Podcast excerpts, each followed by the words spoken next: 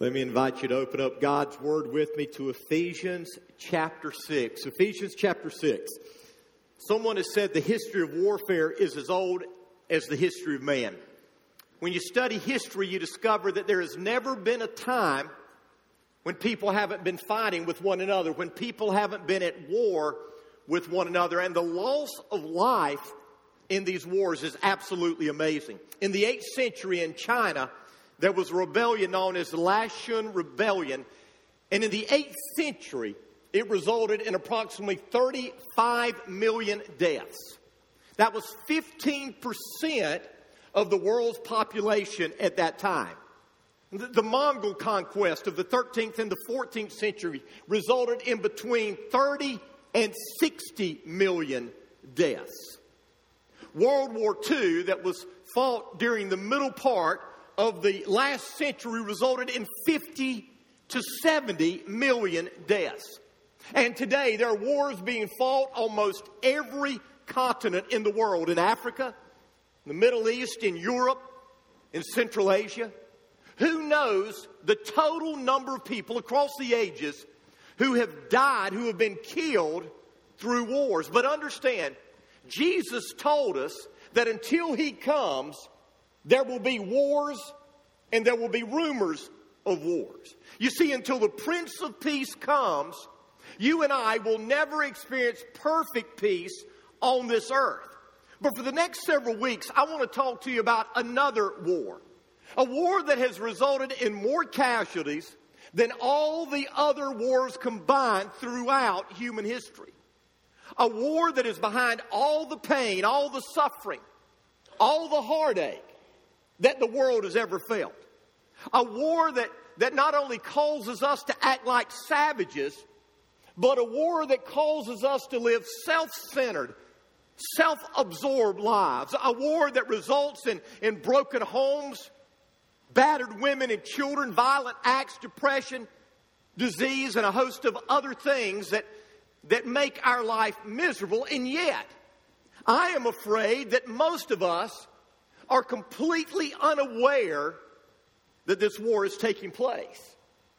We see the pain, we see the hurt, we see the despair that this war leaves in its wake, but we are oblivious to the war that is going on all around us. So instead of fighting the enemy, instead of seeing the enemy, all we see are the pawns the enemy uses, and all we see is the damage that the enemy does. Now, the war I'm talking about is a spiritual war that is fought against spiritual forces who have a clear objective. And their objective is to kill you, to steal from you, and to destroy you. And listen, our lack of knowledge about spiritual warfare, about spirit life, and, and how to battle these spiritual forces is perhaps our greatest weakness as believers and perhaps the greatest danger that we face as believers. You see, many of us assume that, that once we give our lives to Jesus, victory is automatic. I mean, Jesus saved us. His Spirit lives within us. Greater is He that is in us than He that is in the world. Life should be easy. But it doesn't take long to realize that's not the case. You see, salvation isn't the end of the battle. In reality, salvation is the beginning of the battle. And that's why Ephesians 6 is so important to us today, because it talks about this battle that we face. So let me give you a little bit of background. Because as you open up the book of Ephesians, the first thing that you discover in the first three chapters is who we are in Christ. And if we're going to ever experience true victory, we must understand who we are in Christ. And here's what Paul says He says, We have been chosen by God, we have been saved by grace, we have been adopted into God's family, we have been sealed by the Spirit of God, we belong to His very own family. That's who we are in Christ.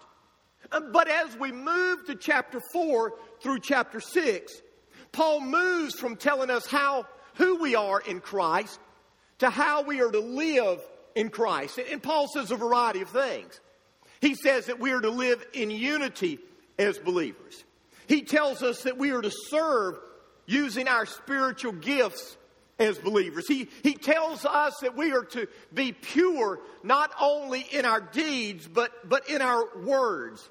He tells us how we are to live as husbands, as, as wives, as parents, and even as children. He tells us how to be good citizens in the world. But as he wraps up this book, as we get to verse 10 of chapter 6, it's as if Paul has, has chosen to leave the most important thing until the very last because he wants us to understand that we are in a war, we are in a battle, and that's how he wraps up this book. I want you to listen to what Paul says beginning in verse 10.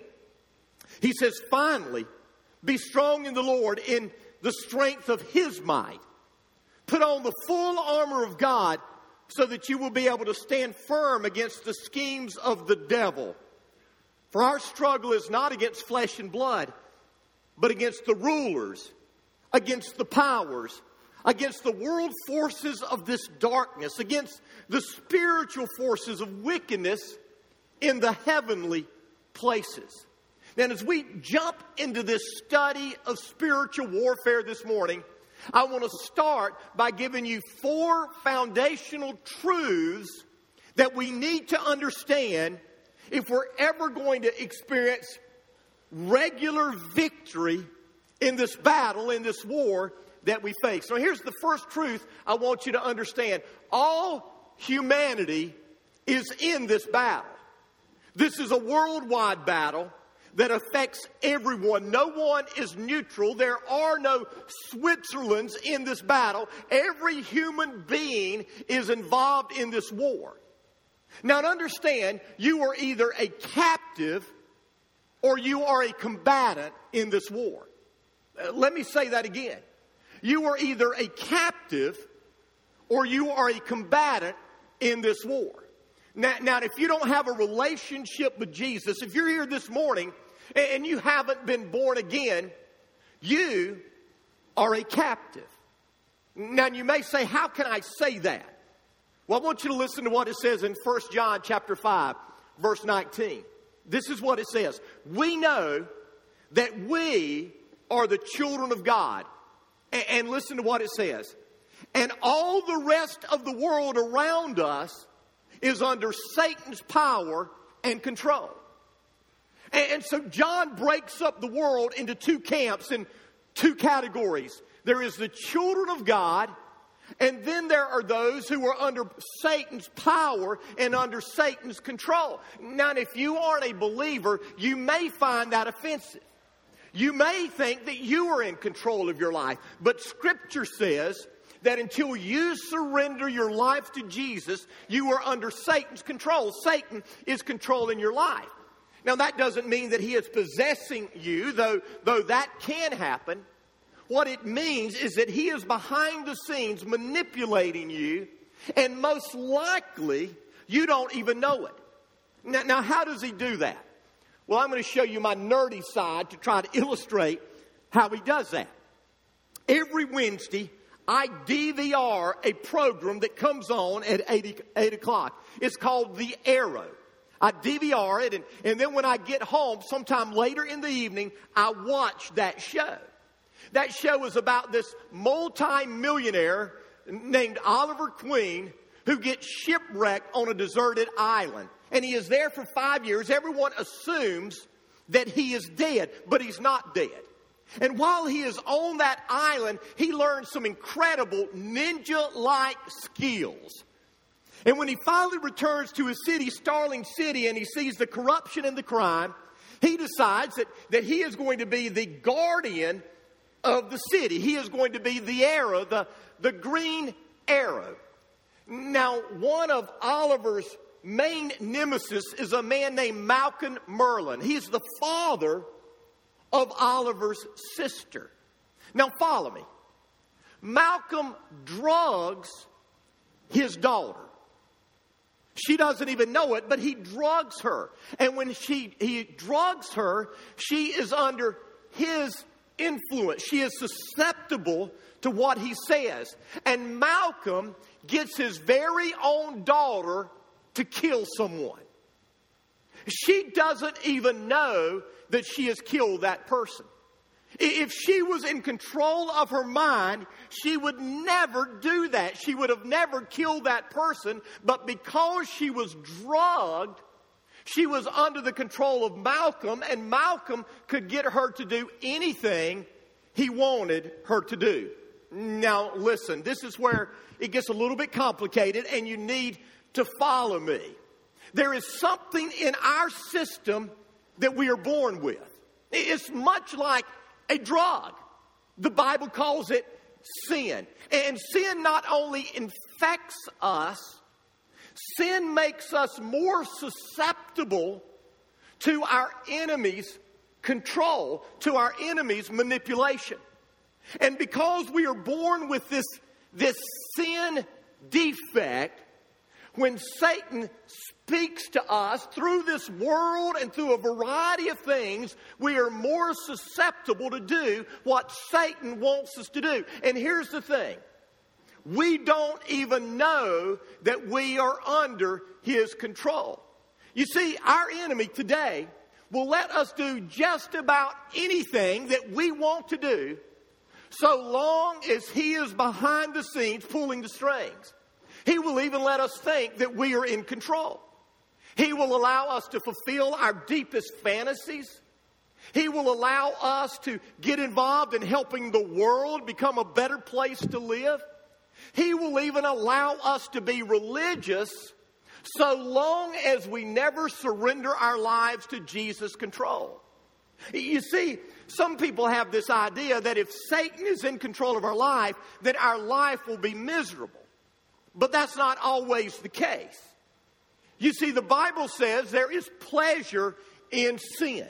In other words, Satan will offer you your heart's desire as long as he can keep you under his control. Because if he can keep you a captive, if he can keep you under his control long enough, then he can have you and he can destroy you. Now, some of us here are captives. We're under Satan's control and, and we don't even know it. But then there are others of us who are combatants. You see, as Christians, we have been rescued from the enemy. We will not suffer his fate, but we are now involved in an all out war. That's what that phrase tells us about our struggle. Some re- translations say wrestle, some translations have fight. It's an all out war. And it's time for, for you and I to get serious about this war that we are fighting in. We don't need to sit back and, and wait for the enemy to attack us. It's time for us as Christians to take the battle to Him. You say, what are you talking about? Well, the Bible says that we are to storm the gates of hell. In other words, you and I are supposed to go on the offensive. We're not supposed to sit back and let Satan beat us half senseless. We are to go on the fence, defensive and offensive and set the captives free. It's time for us to fight against Satan. I, I heard about this football player, true story, football player who became a, an assistant coach, scouting out talent for the coach. And the coach was sitting down with him and telling him what kind of talent he wanted this scout to look for in the high school ranks. And he said, You know, there, there are some players that when they're hit, they're knocked down and they stay down. And, and his former player said, Coach, we don't want that kind of player, do we? He said, No, we don't want that kind of player. He said, But then there's that player that when he's hit, he gets back up and he's hit again, but then he stays down. And his scout said, Coach, we don't want that kind of player either, do we? He said, No, we don't want that kind of player either. He said, But then you've got this player that when he's hit, he gets up. And when he's hit, he gets up. And when he's hit, he gets up and he keeps on getting up. And the scout said, Coach, that's the kind of player we want, isn't it? He said, No. We want to find that guy that's knocking them down. We want him on our team. And let me tell you, that's the kind of Christian that God wants us to be. He doesn't want us to sit back and just take all the punches that Satan throws at us. He wants us to realize that we're in an all out war, but we don't have to sit back on the defensive. We can go on the offensive and we can knock Satan down. You see, when you get saved, God not only puts salvation in your heart, God puts a sword in your hand. That's why Paul said when he came to the end of his life, I have fought the good fight. That's why Paul told his son in the ministry, Timothy, fight the good fight of faith. And then he said this as a good soldier of Jesus Christ, endure your share of suffering. He wanted Timothy to know this is a battle. This is an all out war and be prepared for it. And so understand all humanity is in the battle. You are either a captive or you're a combatant. And if you're a combatant, let me encourage you to go on the offensive. Secondly, our enemy. Our enemy is the devil and his well organized army. Now, notice what Paul says. He says, Stand firm against the schemes of the devil, for our struggle is not against flesh and blood, but against the rulers, against the powers, against the world forces of this darkness, the spiritual forces of wickedness. General Douglas MacArthur was one of our great military leaders. And he wrote an article entitled Requisites for Military Success. And in that, he gave four pillars that you need if we're going to have military success. And this is what he said. He said, first, there must be morale. The fighting force must have good morale. They must have a will to win. When you don't have a will to win, you're never going to win. Secondly, he said there must be strength. The soldiers must have adequate training and they must be equipped for the job. And then third, he said there must be an adequate source of supply. The lifelines must be kept open so the people on the front lines can get the food and the equipment that they need. But then he said this. He said, by far the most important principle to winning in war is this a knowledge of your enemy. Here's what MacArthur wrote. He said, the greater the knowledge of the enemy, the greater the potential of victory. Let me say that again. The greater the knowledge of the enemy, the greater the potential for victory. Now, let me tell you about our enemy. First of all, our enemy is real.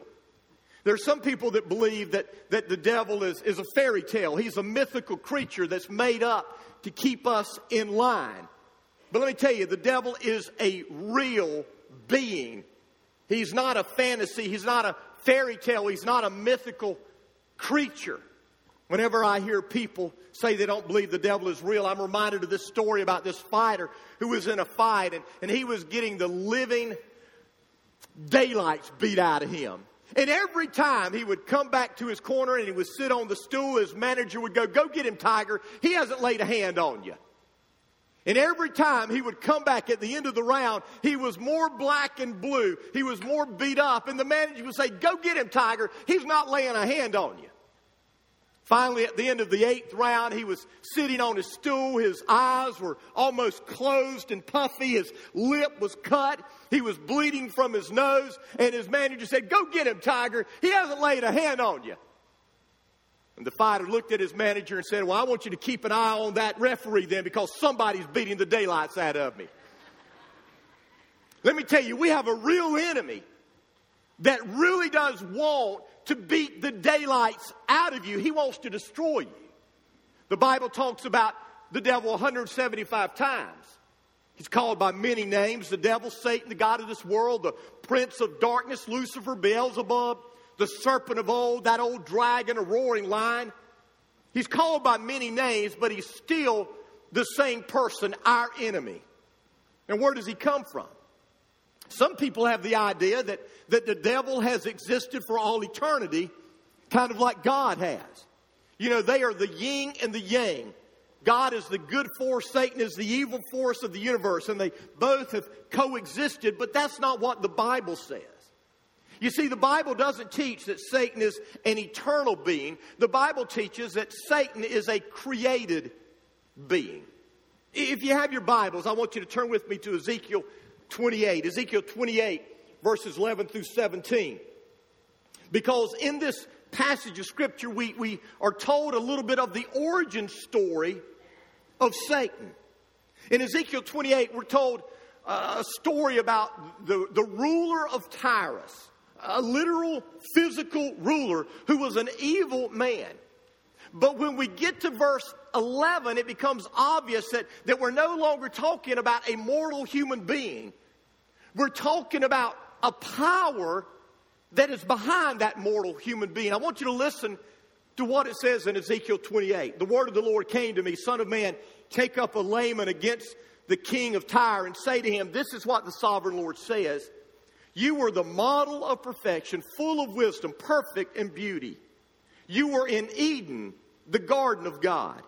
Every precious stone adorned you ruby, topaz, emerald, chrysolite, onyx, jasper, sapphire, sapphire, turquoise, beryl. Your settings and mountings were made of gold. On the day you were created, they were prepared. You were anointed as a guardian cherub for I ordained you.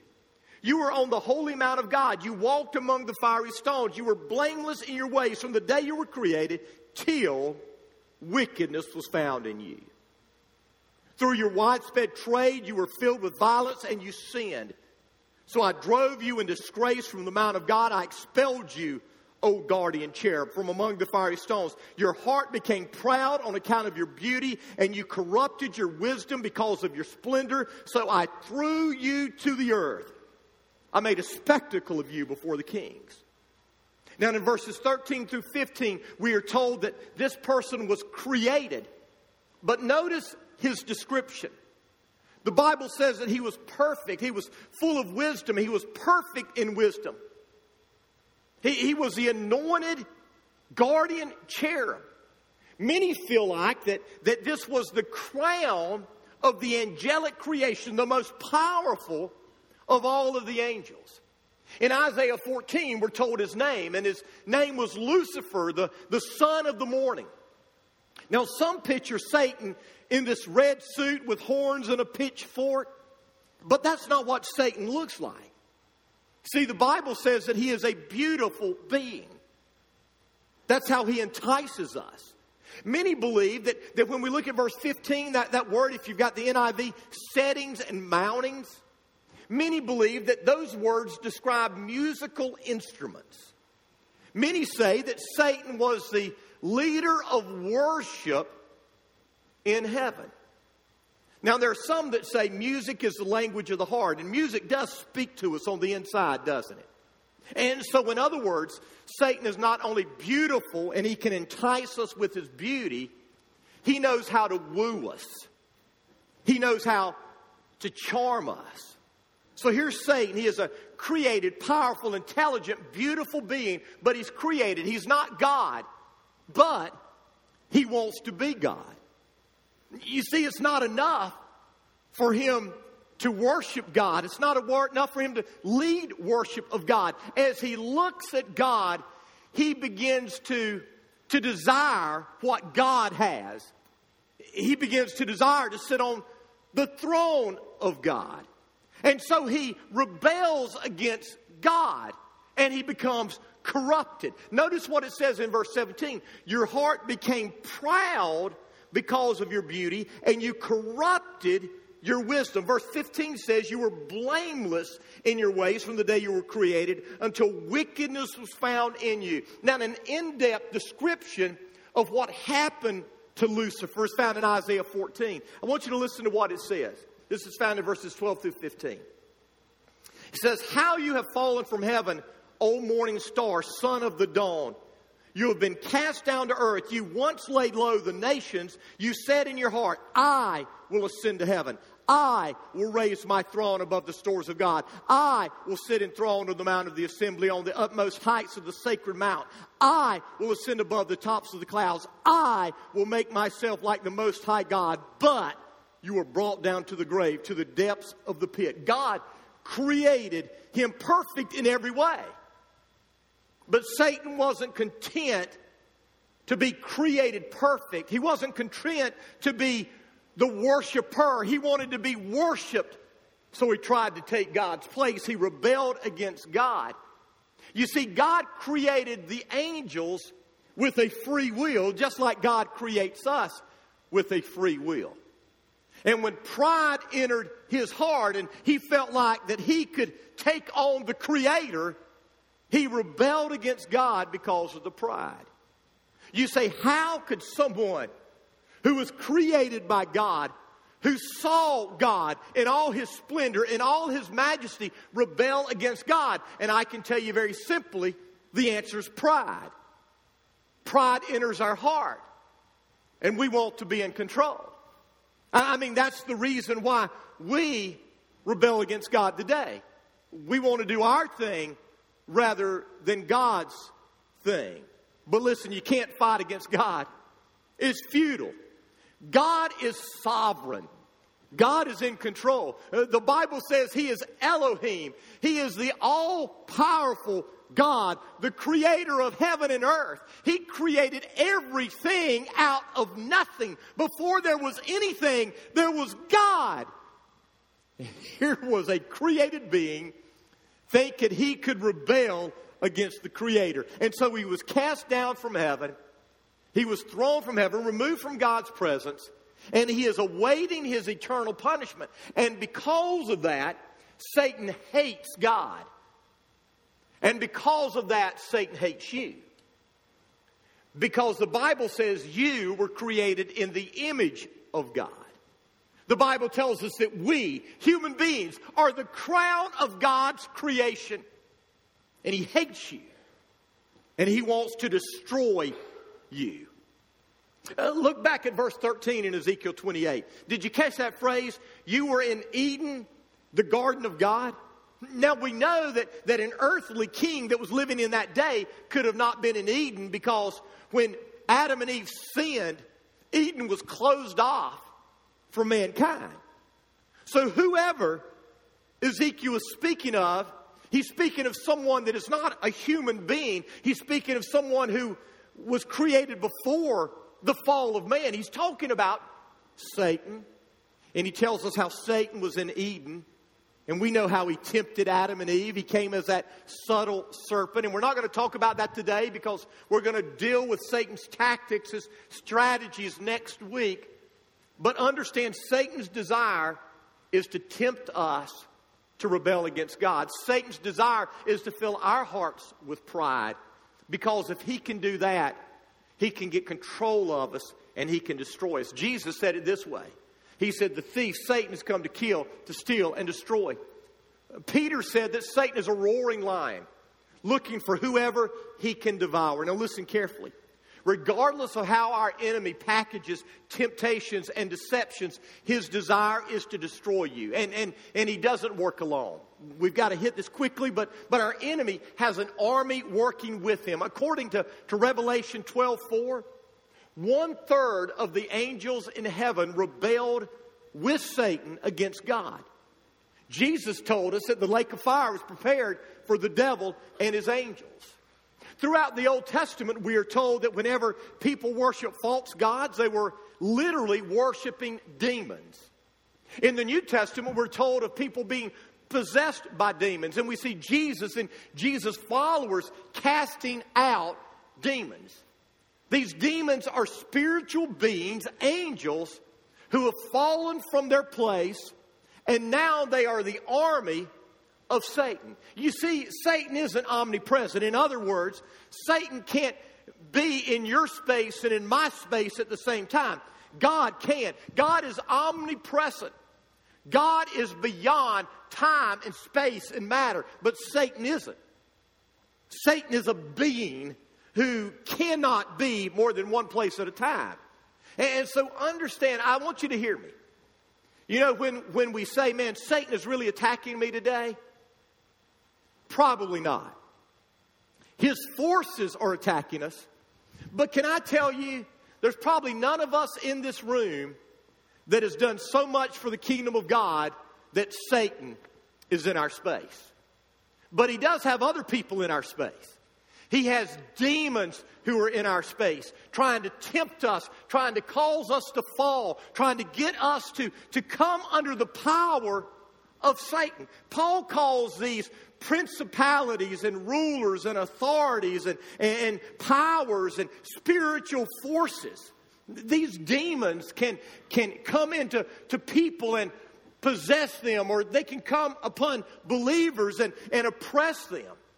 I believe with all my heart that, that when we read in Ephesians 6, we're, we're talking about demons who have authority over people and, and over cities and over nations and, and over areas of culture. You see, Satan has a highly organized army. Now, let me give you some quick bullet points before we move on and we try to wrap this up. Satan is wise, but he's not omniscient. In other words, he doesn't know everything. Let me give you one thing I don't think Satan knows Satan doesn't know your thoughts. Satan can observe your patterns. Satan's army can observe your patterns, your habits, your behavior, and from that, he can ascertain things that we think about. But he is not able to get into our heads unless we invite him in. He is not omniscient, he doesn't know everything. Satan is not omnipotent, he is not all powerful. He is, I believe, the most powerful created angel and he is more powerful than any of us in our own power, but he is not all powerful. He, he is nothing compared to the Lord Jesus Christ. Satan is not omnipresent. He can't be all places at once. So he uses his army to fight for him. Satan is not sovereign. In other words, he doesn't have all power. Satan cannot do anything unless God allows him to do it. And that's confusing for us at times, but we see that in the story of Job. Do you remember that story? Satan came before God, and God said, Do you see my servant Job? And, and he's, he's a righteous man, blameless in his ways. And Satan said, Well, you let me have a try at him, and he won't be righteous and blameless. And God gave him permission to do certain things to Job. Understand, God is sovereign, Satan is not. So we see Satan. The third truth I want you to see is this the battle is fought in the spiritual realm. The scripture says it is fought in the heavenly places. Paul uses that phrase five times in Ephesians, and each time it's referring to the spiritual realm. You see, our battle is not against flesh and blood. The real battle is fought in a spiritual realm. Whatever is going on in the visible realm that we see with our physical eyes is rooted in the invisible spiritual realm.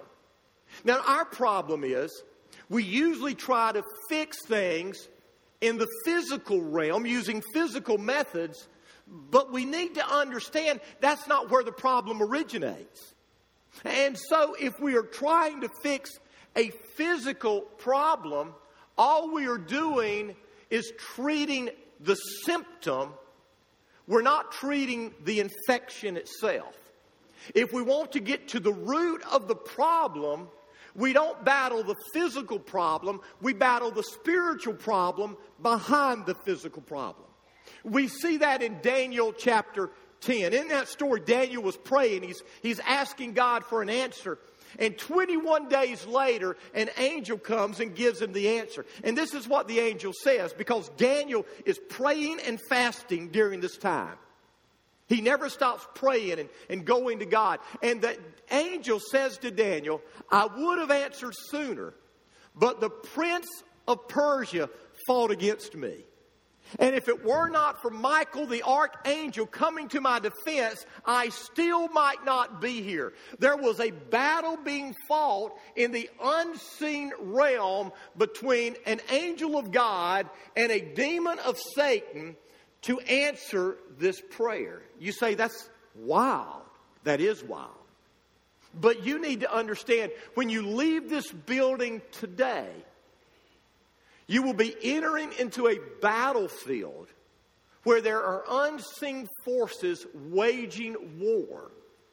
And as we look out, we see the results of the war.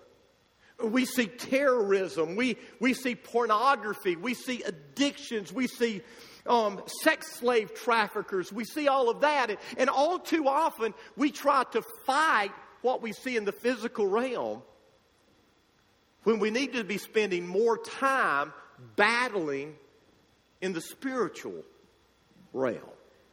Because that's where the battles are won and lost. That's why Paul said it this way. He said, For though we walk in the flesh, that is, we're physical, we're flesh and blood, we do not war according to the flesh. We don't use fleshly weapons to fight a physical battle. So the battle we're fighting is being fought in the spiritual realm. But I want to close with this point, and that is this. This is, this is perhaps the most important. We are fighting from victory, not for victory. You see, some of us believe that we've got to fight to win, when in reality, we need to understand that the battle has already been won. Go back to verse 10 in Ephesians 6. Notice what it says. It says, Be strong, what? In the Lord and in the power of what? His might. Now, uh, now, why did Paul say we need to be strong in the Lord? We need to be strong in the power of His might. Because it's not about your power, it's about His power. It's not about what you can do, it's about what He has already done. I want you to listen to this verse. I want you to write it down and I want you to go and study and meditate on this verse. Colossians 2:15. Listen to what it says. God stripped the spiritual rulers and powers of their authority. With the cross, he won the victory and showed the world that they were powerless. God stripped them of their authority. With the cross, he won the victory and showed the world that they are powerless. In other words, the picture here is of God parading the spiritual forces of darkness behind him. And he has won the victory. Listen, when we are with Jesus, we have won the victory. And if you're not experiencing the victory, it's not because the victory hasn't been won, it's because you are not living in that victory. You don't have to live a defeated life as a believer. You don't have to give in to addictions. You don't have to fall to adultery. You don't have to get caught up with the pornography. You don't have to let any of these things of the world overcome you. Listen, listen to me. Depression doesn't have to get the best of you because greater is He that is in us than he that is in the world. The victory has been won. The question is are we living in the victory? Now, now, here's what we need to ask ourselves as we close Whose kingdom are you in? The, the title of this series is Kingdoms in Conflict. Remember 1 John 5. You're either a child of God or you're under the power and the control of Satan. You're either in the kingdom of God or you're a part of the kingdom of darkness. Whose kingdom are you in? I want you to listen to what it says in Colossians 1, verses 13 and 14, and, and then verses 21 and 22. For he, Jesus, has rescued us from the kingdom of darkness and transferred us into the kingdom of his dear Son who purchased our freedom and forgave our sins. This includes you who are once far away from God. You were his enemies, separated from him by your evil thoughts and actions. Yet now, he has reconciled you to himself through the death of Christ in his physical body. As a result, he has brought you into his own presence, and you are holy and blameless as you stand before Him without a single fault. You see, through Jesus, we who were once in the kingdom of darkness have been transferred into the kingdom of light. We who were once enemies of Christ have now become the family of God. Listen, you don't have to be a captive. You don't have to be in bondage. You don't have to be an enemy anymore. Jesus has won the victory. The question is will you accept the victory he can give? I want you to bow your head with me. With your head bowed and with your eyes closed, I want to ask two simple questions. One, are you a captive? Is Satan controlling your life, pulling the strings, manipulating you? You may not even know it, but, because you've never surrendered your life to Jesus, you're a captive, and He is behind the scenes controlling your life. If you're a captive, then I want to plead with you today get set free. You will know the truth, and the truth can set you free. Jesus is the way, the truth, and the life. And if you will humble yourself before Jesus, acknowledge you need Him, turn from your sin, and ask Jesus to save you. He'll save you. He'll fill you with His Spirit. He will adopt you into His family. You will become a part of His very own family. Humble yourself. Acknowledge your sin. Ask Jesus to save you, set you free. Give Him your life. If you're here this morning, you need to do that. I want to encourage you to pray this prayer Dear God, I know I am a sinner. I have lived my life my way. Just like Satan, I've wanted to be in control. Forgive me. I know that I am a sinner. I need forgiveness. I believe Jesus Christ died on the cross and defeated Satan. And right here, I'm giving my life to Him. Come in, Jesus. Take control. Fill me with your spirit, I pray. Amen. Now, with your head still bowed, your eyes still closed. Some of you aren't captives, you're, you're combatants, but you, you've been in the barracks. You've been fearful to get involved in, in the war. And it's time for you to take the war to Satan. It's time to realize that you've won the victory and we need to go out and battle from victory, not for victory. And so I want to ask you right now to make that commitment. Right here, right now, to, to get involved in the battle, to set captives free. Make that commitment. You can pray this prayer Lord, I know I'm in a battle. I know I'm fighting against Satan, the powers of darkness. But I know greater is He that is in me than He that is in the world. I know that when Jesus died on the cross, He defeated sin, He defeated Satan, He stripped him of all His authority, and He has no power over us unless we give Him that power. So, Father God, I pray that you will fill me, empower me, and use me to set captives free, to storm the gates of hell, and change the world. Amen. Well, at this time, we're going to continue to worship. And we're going to worship through, through giving, we're going to worship through singing. And I want to pray because there is nothing there is nothing as a believer that is any greater of a privilege than, than you and I having the privilege of giving. So let me pray. Lord God, as we give today, use our gifts to bring glory and honor to your name. Father, I pray that you will use what we give to not only touch a lost and hurting world, but Father, I pray that you'll use what we give to, to grow our faith. I pray, Lord, we'll not only be obedient givers, but Father, I pray that we will be radical givers. And I pray this in the name of Jesus. Amen.